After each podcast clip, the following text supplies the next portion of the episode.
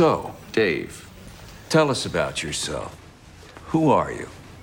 Well, I'm a an executive assistant at a major pet products company. Dave, I don't want you to tell us what you do. I want you to tell us who you are. Oh, all right. Um, I'm a pretty good guy. I um, I like playing tennis on occasion. Uh, Also, not your hobbies, Dave. Just simple. Tell us who you are. I just maybe you could give me an example of what a good answer would be. Um, what did you say? You want Lou to tell you who you are. No, I just uh, I'm a nice, easygoing man. I might be a little bit indecisive at times. Um, Dave, you're describing your personality. I want to know who you are. We had to cut it off there because it got real colorful after that. So, how would you answer that question? Who are you? How would you, how would you, how would you answer that? Who are you? it's an interesting question, but how would you answer it? Now, I'm not going to play the antagonist like Mr. Nicholson here, poke and prod. And, and trust me, context matters in this question because depending on where you are, people want to know certain things about you. But if it's not your work or your hobbies or your personality, then what? How do you answer that question? Who are you?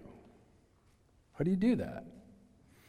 Most people, most people, when they are um, identifying themselves, usually default to three different, I'll call them categories.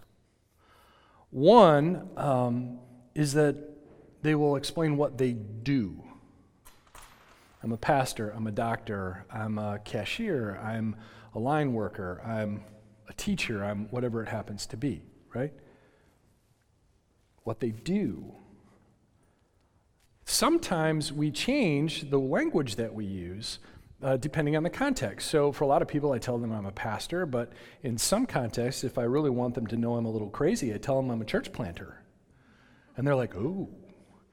But there have been other times where I've been around a group of people and I don't know what they think about church or Christianity or anything, and so I tell them I run a nonprofit so I can keep that conversation going. But again, I'm identifying myself by what I do, right? It's interesting. The other thing we do is we'll, we'll, um, we'll identify ourselves by what we own. You know, a lot of you are going, well, that's not me. I don't tell people what car I drive or, or the type of clothes I buy. Yeah, but you'll tell them where you live, what your zip code is, what part of the city that you live in, right? We all do this. We identify some, sometimes we identify ourselves by the things that, that, we, that, that we own. Um, I live in Midtown. Everybody's like, ooh, Midtown. Wow. Right? Or Jenks. Well, what part of Jenks? Broken Arrow. Eh, Broken Arrow. No, I'm kidding. I'm kidding. I'm just kidding. Just kidding. The point is, is that that's kind of how we identify ourselves. Now, so it's, it's what we do, what we own, and the other thing that we often do is we'll identify ourselves by who we know. Now, I know Dan Farkas, who knows Chris Tomlin. Yeah, some of you are laughing at that one, right? Snookered you on that a year ago. The point is, is that we often will drop names. Um, sometimes we do it as just a point of connection with people, and, and it's like, oh, you live in that part of town. That's great. Do you know? Do you know? Do you know a guy named Bill Bill Smith or something like that? Yeah, Bill. I know Bill, and and you know he works in accounting. And know you may hate Bill who works in accounting, but because that person knows them, you're going to be real nice and not mention the fact that you don't like Bill in accounting, right? So the point is, is that we identify ourselves by the people we know. So those typical things. And think about your conversations that you've had with people. But yeah, it's what we do, what we own, or what we know. That's how we uh, typically identify ourselves. But the question remains is that who you are? Are you those things? It's an important question, and I find that it surfaces from time to time in people's lives. Very often in the early 20s. when you're trying to figure out who it is. It also happens when you're about 10 years old when people start asking you a question, What do you want to be when you grow up? Right? Yes, some of us are still trying to figure that out. And the point is, is that it shows up periodically. So 20s, we're sorting things out. Then we have this thing called midlife crisis. For some people, it's more of a crisis than others. And some, some people, you know, buy new convertibles. Others decide to have different spouses. I mean, I, and again, this is not a judgment thing. This is a, this is a very typical thing that we go through when we're trying to answer this question deep in our who am I? Who are you?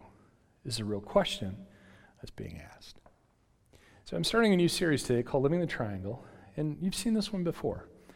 But you have we call the discipleship triangle.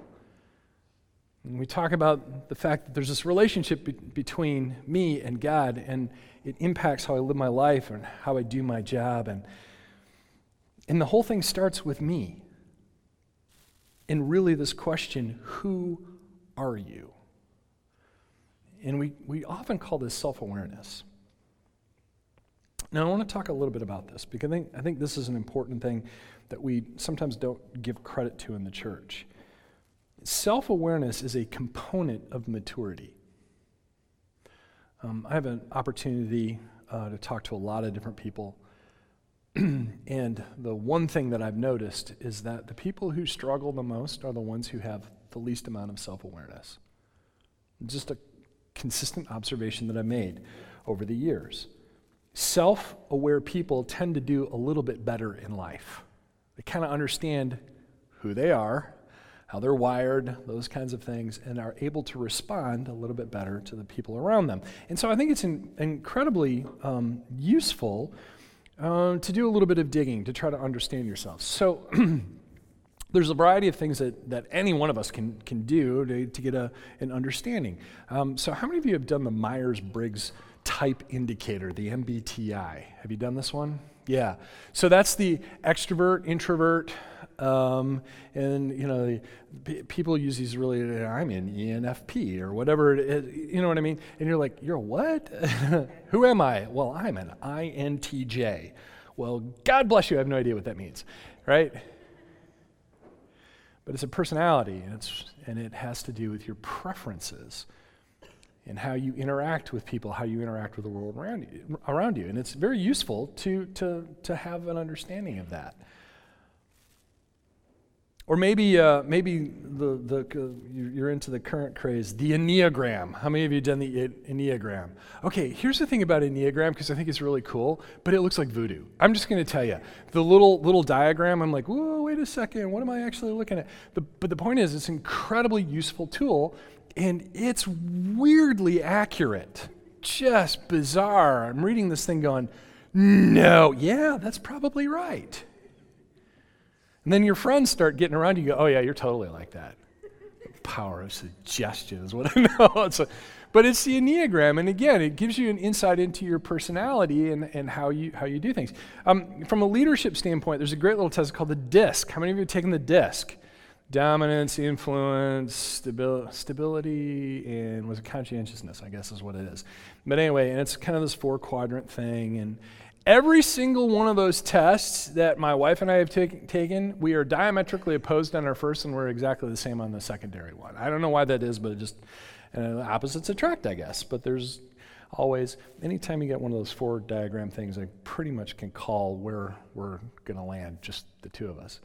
But again, it's a useful thing for you to understand a little bit of how you operate in a leadership. And by the way, if you're a parent, you're a leader, okay?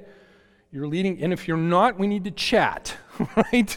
Because we need to we need to lead our kids, and so you have that. Um, there's another one that we've used around here called the VOPS model that was really useful. It helped us understand how we talk to each other a little bit better. Um, the other one that I really like is the Strengths Finder. Has anybody done Strengths Finder? Really, really useful. All of my staff are doing this. I'm like, yeah, that's awesome. So, um, but Strengths Finder is incredibly useful because it helps you identify where your talents are. And so that when we're actually, you know, trying to accomplish something, that we learn how to play to our strengths. And I think that's an incredibly useful thing to know. Um, the other one that we find in the church often is a spiritual gifts inventory. How many of you have taken those? So, and really interesting that in certain congregations, there's, there's certain ones like speaking in tongues nobody answers yes to. I don't know why that is, but and in other congregations, everybody answers yes to that one. So, um, but you've got, again, a way of understanding how you're wired, how God has put you together, and how it all fits in, in you. And, and I really believe that anything that will help you understand how you interact with the world around you is a positive thing. That is just part of being self-aware. Now, there's other other aspects to this that I think that we all have to um, wrap our heads around um, because there are emotional issues. There's baggage that we carry, right? Nod your head. You're in church. Don't lie. It's true. We carry these things, and so sometimes we have to we have to deal with those issues too. And, and while self discovery, I think, is very um, beneficial, I, I think there's another dimension to all of it for those of us who follow Jesus. And that's kind of what I want to talk about today. So there's a New Testament writer, his name is Paul. Um, he wrote a lot of the New Testament. And he wrote a letter to the church, to a group of believers in Rome. Um, it's one of the letters that we have uh, where Paul wrote to them, but he did not start that church, but he was trying to encourage that church. And not just encourage them, but also to install a certain amount of theology, a certain amount of understanding into that church. And in the 12th chapter, he writes this For, for by the grace given me, I say to every one of you, do not think of yourself more highly than you ought but rather think of yourself with sober judgment in accordance with the faith God has distributed to each of you. Now, there's a lot of things that we can pick apart in that, in that passage. But, but the word here, this idea of um, sober judgment, is fascinating. The term in Greek means to be in your right mind, to be sane to think about things sanely. In other words, to pursue accuracy, to try to think of yourself accurately. Now, that means that you don't think more highly than yourself uh, of, of yourself than you ought, but at the same time it means don't think more lowly of yourself than you ought. And we have a word for that. Uh, on the one hand, we have arrogance, that's when you think more highly, and the other hand is shame. It's when you think of yourself more lowly. Both are equally bad for you. But to think soberly is to think sanely, to be in your right mind, to have an accurate picture of yourself. And, and I think that's a lifelong journey, to be honest. The idea is to have this right view of yourself, not too high, not too low, to be accurate. Why? Why should we have a sober understanding of ourselves? Well, obviously, too high, too low is bad for you, but I think that there's something else that's, that's contained in here. I think the reason why God wants us to think soberly about ourselves is so that we can take all of us, both good and bad, and lay it before Him. Here's who I am, God. These are all the experiences. This is how you wired me. Good, bad, and the ugly. There it is. And you take it before Jesus and you ask him to do something with it. That's discipleship. Is to take all of it. Here's how you made me, God. Here's my gifts and here's the graces and here's the skills. God, what do I do with this? What, what, what, what do you want me to do with the stuff that you put inside of me? And I think this is an important question for all of us because I have a lot of different interests. Some of them are worth pursuing, some of them are probably not worth pursuing. But God, if you put all of these things in me, what is it that you want me to do with this stuff that you put in my heart and in my mind and in my past and, and in my present and probably what's coming in the future? God, what do you want me to do with it? And then there's another part to it that's a whole lot harder. And some of you aren't going to like to hear this, but this is, this is the truth. God, here's the ugly part. This is a crap that happened to me. God, can you redeem this? Can you do something with this mess that I've either created or somebody else has created and I got to deal with it? Can you redeem all of it? Is there a way that you can make this count for something? Notice what Paul writes. For just as each of us has one body with many members, and these members do not all have the same function, so in Christ, we, though many, form one body, and each member belongs to all the others. And ultimately, the bottom line is the reason why you want to take all of the good, all of the bad, all of the ugly, and put it at Jesus' feet is ultimately because we need you to be you. I'm not suggesting here that we would like for you to be you. We need you to be you because the body is made up of parts. And there are parts that you have that I don't. And some of those really awful experiences have shaped you into this person. They do not define you, but they do shape you. And we need that. We absolutely need you to be you, for the body to be the way God intended it. And so we take all those things and we put it at Jesus' feet and go, What can you do with this? I had a, uh, some of you heard me tell this story before, but I had a, an experience at a uh, church that I pastored before. and there was a woman who was um, coming to the church and she was dealing some, with some issues with children. Um, I won't get into the detail, but it was very painful.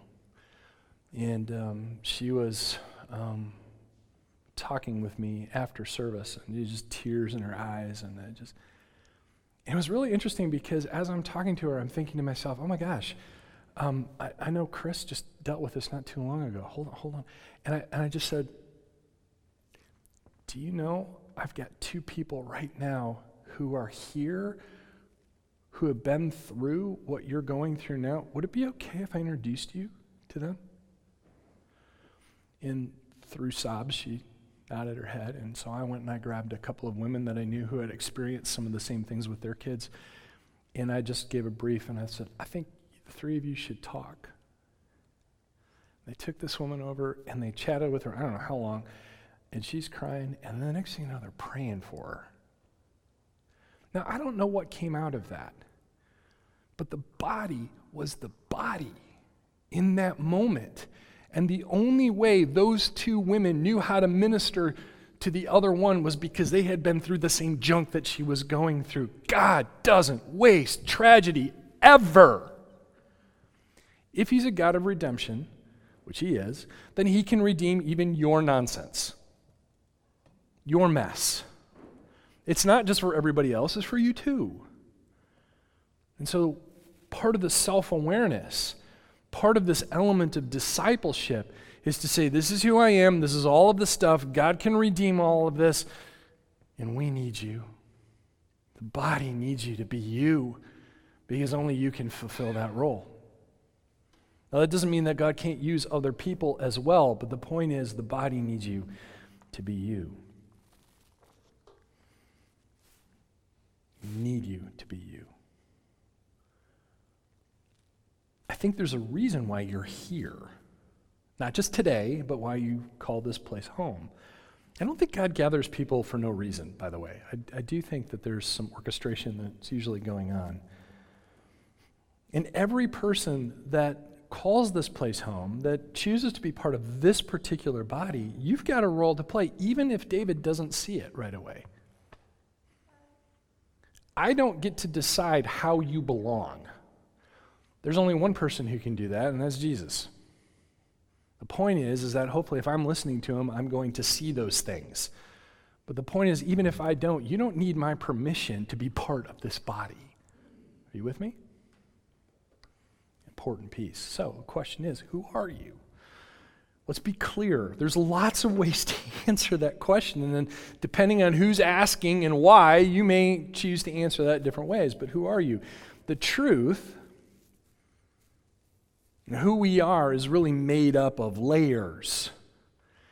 And uh, had I already not played a video clip, I would have done another one. An ogre is like an onion. Those of you who are Shrek fans, yes, we have played Shrek in church. But the truth of the matter is, is that there's layers to us, that we have history and we have experiences and we have um, things that we've learned about ourselves and about others and how the world works, and, and all of that wraps up into who we are. And again, that's what we need as part of a church. But before I finish, there's one other thing I want to make sure that I mention to you. I want to make sure that I show you what God says. I want to show you who God says you are. Can I do that? Is that okay? Doesn't matter, I'm going to do it here anyway. Okay? This is what God says about you. It's in Ephesians chapter 1. For he chose us in him before the creation of the world to be holy and blameless in his sight. In love, he predestined us for adoption to sonship and daughtership through Jesus Christ in accordance with his pleasure and his will. You are adopted as daughters and sons of the living God. Now, interestingly enough, the word here, adopted, is a very specific legal term that means that you are literally, legally part of that family and are entitled to all of the rights and privileges thereof. Legal term, Roman legal term, borrowed in order to explain that as you are adopted into to being a child of God, that there are certain things that you are entitled to. Now, how many of you have heard this before? Yes, that you're adopted? Yes, come on, you're in church, don't lie. Yes, you've heard this. You've been adopted, sons and daughters. Great, okay, cool, let's go home. What's for lunch? But wait, there's more. Just a little bit more. Because Paul goes on to write in Ephesians chapter 1 something else, something more extraordinary. When you believed, you were marked in him with a seal, the promised Holy Spirit, who is a deposit guaranteeing our inheritance.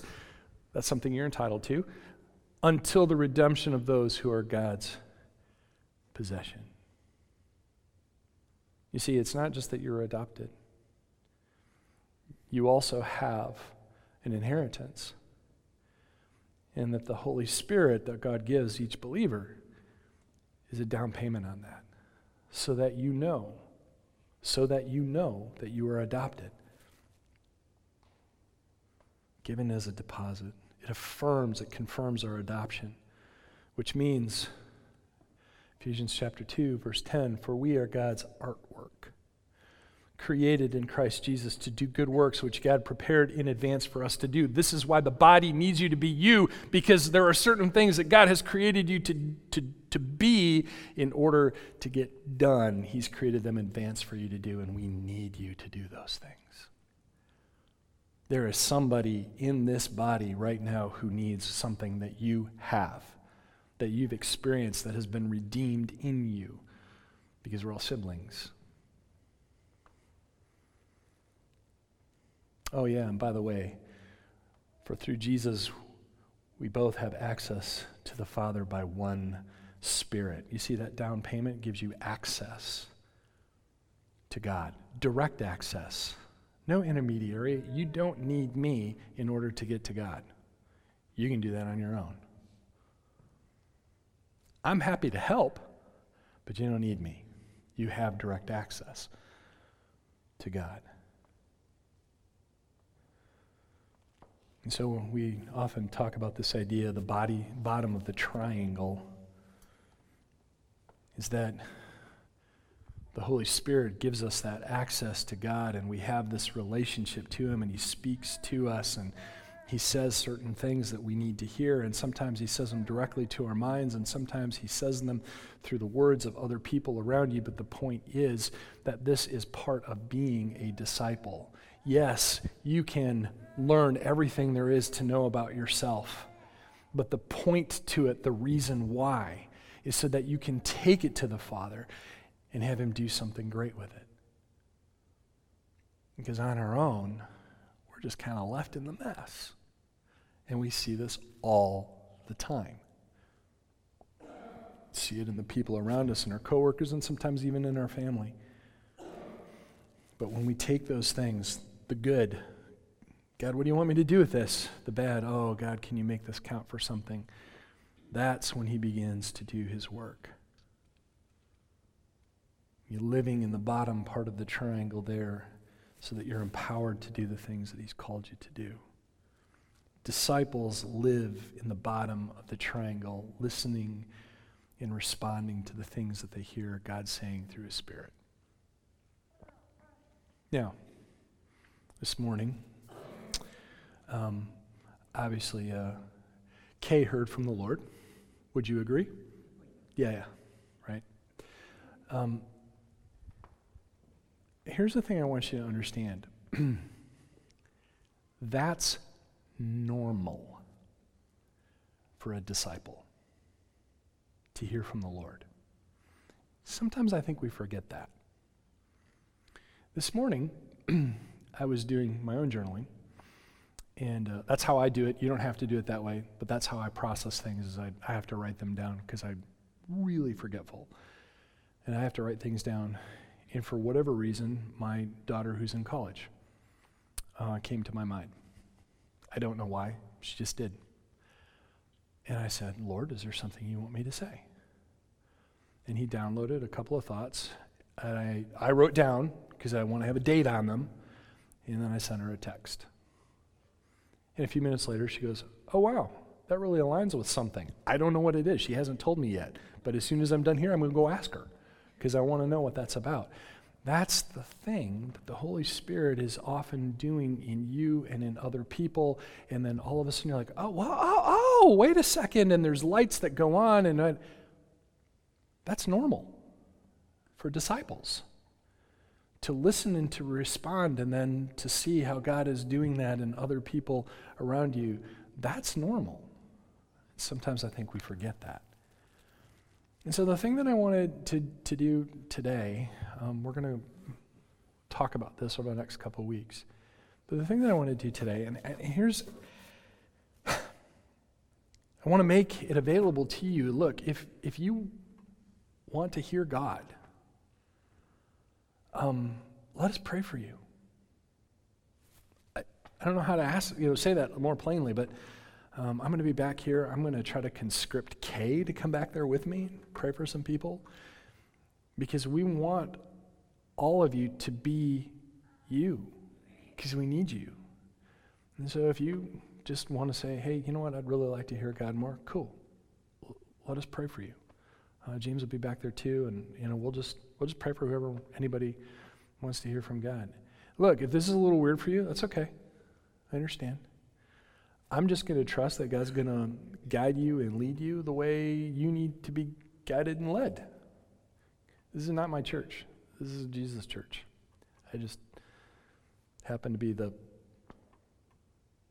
guy who's supposed to listen to him more than everybody else. but if that's you today, or you're just saying, you know, yeah, I don't, that sounds cool, but I'm not too sure. It seems a little too, mm, it's all right give us a give us a moment to pray because the thing that I know about a father who loves me is he's going to speak my language.